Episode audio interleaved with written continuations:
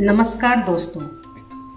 आप भी देखते होंगे, महसूस करते होंगे कि बहुत से ऐसे भी लोग हैं जिनमें कितने ही बुरी और गलत आदतें होती हैं। वे ना सुधरने की प्रण कर लेते हैं। वहीं दूसरी ओर ऐसे लोग भी हैं जो इससे चुनौतीपूर्ण समझकर अपना नफ़ा नुकसान न देखकर मुसीबत को गले लगा लेते हैं और उसे सुधारने की कोशिश करते हैं। दोस्तों, आज मैं आपको एक ऐसे ही बच्चे और शिक्षक की कहानी सुनाने जा रही हूँ, जिसका शीर्षक है टेढ़ा शंकर। अब तो विद्यार्थियों के अभिभावकों का भी अंतिम अल्टीमेटम गुरुजी को मिल गया। कि या तो शंकर को पाठशाला से निकाला जाए, अन्यथा हम बच्चों को पढ़ने नहीं भेजेंगे। गुरुजी क्षण भर के लिए विचलित हुए, लेकिन थोड़ी देर बाद पुनः अपने निश्चय पर डट गए। उन्होंने विद्यार्थियों के अभिभावकों को लिखकर भेज दिया कि कुछ भी हो, शंकर उनकी पाठशाला में रहेगा। वे चाहे तो अपने बच्चों को कहीं दूसरी जगह भर्ती करवा सकते हैं। अभिभावकों को आशा न थी कि गुरु दीनदयाल का ऐसा जवाब मिलेगा।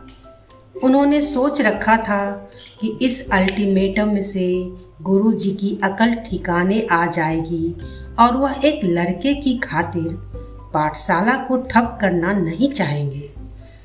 लेकिन गुरुजी अपने निश्चय पर अटल थे।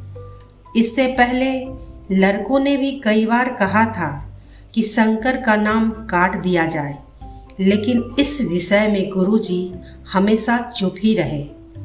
गुरु दीनदयाल की पाठशाला अपने हलके में बड़ी प्रसिद्धि थी। वह अकेले ही अपनी पाठशाला चलाया करते थे। एक चपरासी था, बस, पांचवी कक्षा तक पढ़ाई थी। उनकी पाठशाला से निकला हर छात्र बान भट्ट होता था। स्कूल में जाने के पश्चात उसे किसी तरह की कठिनाई, अनुभव नहीं होती थी। यह गुरु जी के लिए गर्व की बात थी। वह जब नए ही आए थे, वकील मेहता साहब के बच्चों का ट्यूशन करते थे। मेहता साहब के बच्चे पढ़ाई में बड़े कमज़ोर थे, लेकिन दीनदयाल जी के ट्यूशन ने उन्हें होशियार छात्र बना दिया। धीरे धीरे गुरुजी की धाक जमनी शुरू हुई और बाद में उन्होंने एक बड़ा सा हालनुमा कमरा किराए पर लेकर प्राइवेट स्कूल खोल लिया, जो बाद में गुरुजी की पाठशाला के नाम से प्रसिद्ध हो गया। गुरुजी की पाठशाला में छात्रों की संख्या दिनों दिन बढ़ती जा रही थी, लेकिन एक दिन एक बुढ़िया नौ साल के एक बच्चे के साथ गुरुजी के पास आई और कहने और कहने लगी, यह मेरा पोता शंकर है। इसके माँ बाप मर चुके हैं और अब इसका भार मेरे बूढ़े कंधों पर आन पड़ा है। बड़ा शैतान है यह। अब आप ही सीधा कीजिए। दादी माँ ने अपने पोते शंकर को वहाँ छोड़कर निश्चिंत हो चली गई। लेकिन गुरुजी के लिए एक मुसीबत छोड़ गई।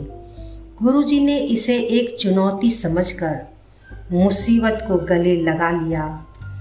शंकर शैतान ही न था, चोर, उचक्का भी था और मुँह फट भी। बात बात में गालियाँ उसके मुँह से यों निकलती थी जैसे पटाखों की लड़ी छूट रही हो। पढ़ाई लिखाई में बिल्कुल कोरा था। कई साल आवारा लड़कों के बीच रहकर वह पूरा लफंगा बन चुका था।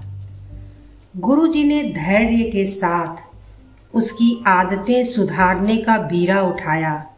लेकिन आदतें तो सुधरते सुधरते, सुधरती हैं। कुछ समय बाद ही गुरुजी पर शिकायतों के बानों की बौछार होने लगी। गुरुजी, शंकर ने मेरी हिंदी की किताब चुरा ली है। ज़रूर इसने बाज़ार में बेच दी है। मैंने इसे बहुत से पैसों की चाट खाते देखा है, मोहन कहता। इतने में संपत बोलता। गुरुजी, मेरी लाल पेंसिल नहीं मिल रही है। राजू कहता है कि उसने शंकर के पास देखी है। हाँ गुरुजी, राजू तुरंत संपत की बात का समर्थन करता। शंकर ने मेरी स्लेट फोड़ दी। कुसुम रोती, विसुरती हुई, गुरुजी के पास आती। कभी मदन खाली टिफनदान गुरुजी को दिखाते हुए कहता, यह देखिए गुरुजी, शंकर मेरी पूड़ियाँ और अचार खा गया है। गुरुजी शंकर को बुलाकर समझाने बैठते कि कोई आकर कहता, गुरुजी, शंकर बहुत बुरा है। कल इसने मुझे अंटी मार कर गिरा दिया। मेरा घुटना छिल गया। मतलब शंकर क्या आया? गुरुजी के लिए मुसीबत खड़ी हो गई है। गुरुजी रोज शंकर को समझाते कि अच्छे बच्चे ऐसा नहीं करते। लेकिन शंकर हाँ हूँ, करके गर्दन हिला देता। लेकिन अगले दिन फिर शिकायत तैयार। उसकी सैतानियाँ कम न हुई। एक दिन बच्चों ने एक आवाज़ होकर गुरुजी से शिकायत की, हम इस चोर उचक्के के साथ नहीं पढ़ेंगे। हम इसे पाठशाला में नहीं रहने देंगे। मैं इसे नहीं निकाल सकता बच्चों।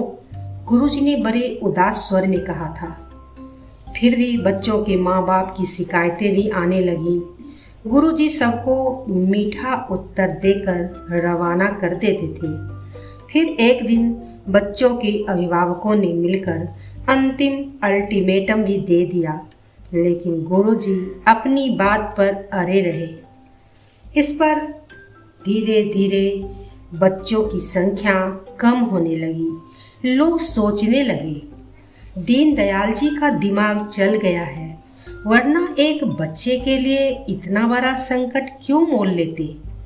थोड़े दिनों में गिने चुने बच्चे गुरुजी की पाठशाला में रह गए। गुरुजी उन्हें पूरे उत्साह से पढ़ाते रहे, लेकिन अंदर ही अंदर उनके मन को कोई कुरेद रहा था।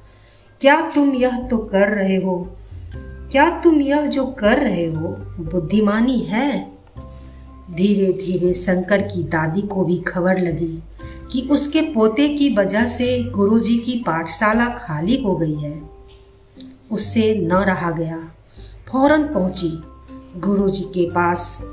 गुरुजी ने उसे आते देख लिया था, इसलिए दूर से ही बोल पड़े, गुरुजी को तुम भी सबक सिखाने आई हो, अम्मा? अरे गुरुजी, मैं निपट गवार न लिखना जानू, न पढ़ना। मैं क्या सबक सिखाऊँगी? तुम तो बड़े आदमी हो, पर यह तो बताओ, मेरे शंकर की खातिर दूसरों को क्यों नाराज़ किए हो? शंकर की दादी ने फर्श पर लाठी रखकर बैठते हुए कहा, अब यह न ही पूछो तो अच्छा है। गुरुजी ने खाली कमरे पर एक नज़र डालते हुए कहा शंकर को पढ़ाना, लिखाना और एक अच्छा नागरिक बनाना मेरा फ़र्ज़ है, जो मैं पूरा किए जा रहा हूँ।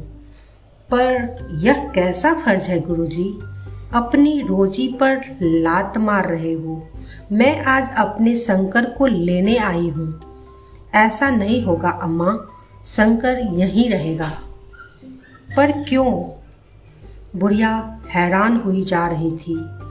इस पर गुरुजी ने कहा, तुम समझती क्यों नहीं?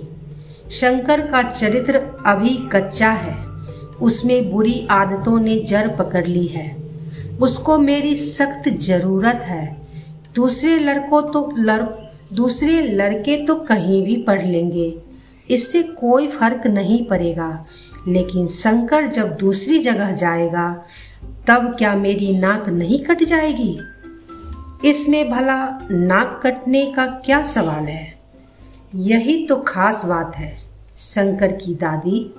शंकर जब दूसरे स्कूल में बदमाशियाँ करेगा और चोरियाँ करेगा, तब लोग यही कहेंगे ना कि दीन दयाल की पाठशाला में पढ़ा है, सो चोरियाँ ही सीखी है। क्या यही पढ़ाई होती है दीनदयाल के यहाँ? इसलिए मैं शंकर को यहीं रखूँगा। कभी न कभी तो वह लाइन पर आएगा ही। यह तो तुम सोच रहे हो। इतनी बात, वह शैतान सोचे तब ना? शंकर की दादी ने कहा। अब उसकी नज़रें शंकर को ढूंढ रही थी। शंकर पेशाब करने के बहाने पहले ही बाहर चला गया था और इस समय वह दरवाजे की ओट में खड़ा गुरुजी व दादी की बातें सुन रहा था। उसकी आँखें भींगी हुई थी। आज उसे मालूम हुआ कि गुरुजी उसके लिए कितना बड़ा त्याग कर रहे हैं और एक वह है, धिक्कार है शंकर। शंकर की सोई हुई आत्मा ने उसे लताड़ना शुरू किया। उसने फ़ौरन निश्चय किया कि अब वह एक अच्छा लड़का बनकर दिखाएगा। मन में आया कि अभी गुरुजी के चरणों में गिरकर फूट फूट कर रो पड़े। लेकिन नहीं, यह तो कोई बात नहीं हुई। कुछ क्षण सोच, कुछ क्षण सोचकर वह दरवाजे से हटा और बाहर चला गया। अगले दिन गुरुजी नियत समय पर पाठशाला पहुँचे। तो बहुत से बच्चे पहले ही वहाँ बैठे थे। और भी लड़के एक एक करके आ रहे थे। यह देख गुरुजी सुखद आश्चर्य में डूब गए। उन्हें प्रसन्न, प्रसन्नता भी हो रही थी और आश्चर्य भी। देखते ही देखते पाठशाला पहले दिनों की भांति फिर विद्यार्थियों से भर गई। गुरुजी कुछ पूछते, इससे पहले ही पाठशाला का सबसे सीनियर लड़का मदन उठकर कहने लगा गुरुजी, आप हैरान न होइए। शंकर ने पश्चाताप कर लिया है। इसने एक एक के घर जाकर रो रो कर क्षमा मांगी और सौगंध दिलाकर पाठशाला में आने के लिए कहा, गुरुजी, आप ही कई बार कहते हैं कि सुबह का भूला शाम को घर आ जाए तो उसे भूला नहीं कहते। इसलिए हमने शंकर को माफ़ कर दिया है। आप भी हम सबको माफ़ कर दीजिए। गुरु जी की नज़र मदन के चेहरे से हटी तो देखा शंकर उनके सामने झुका, उनके चरण छू रहा है। धन्यवाद।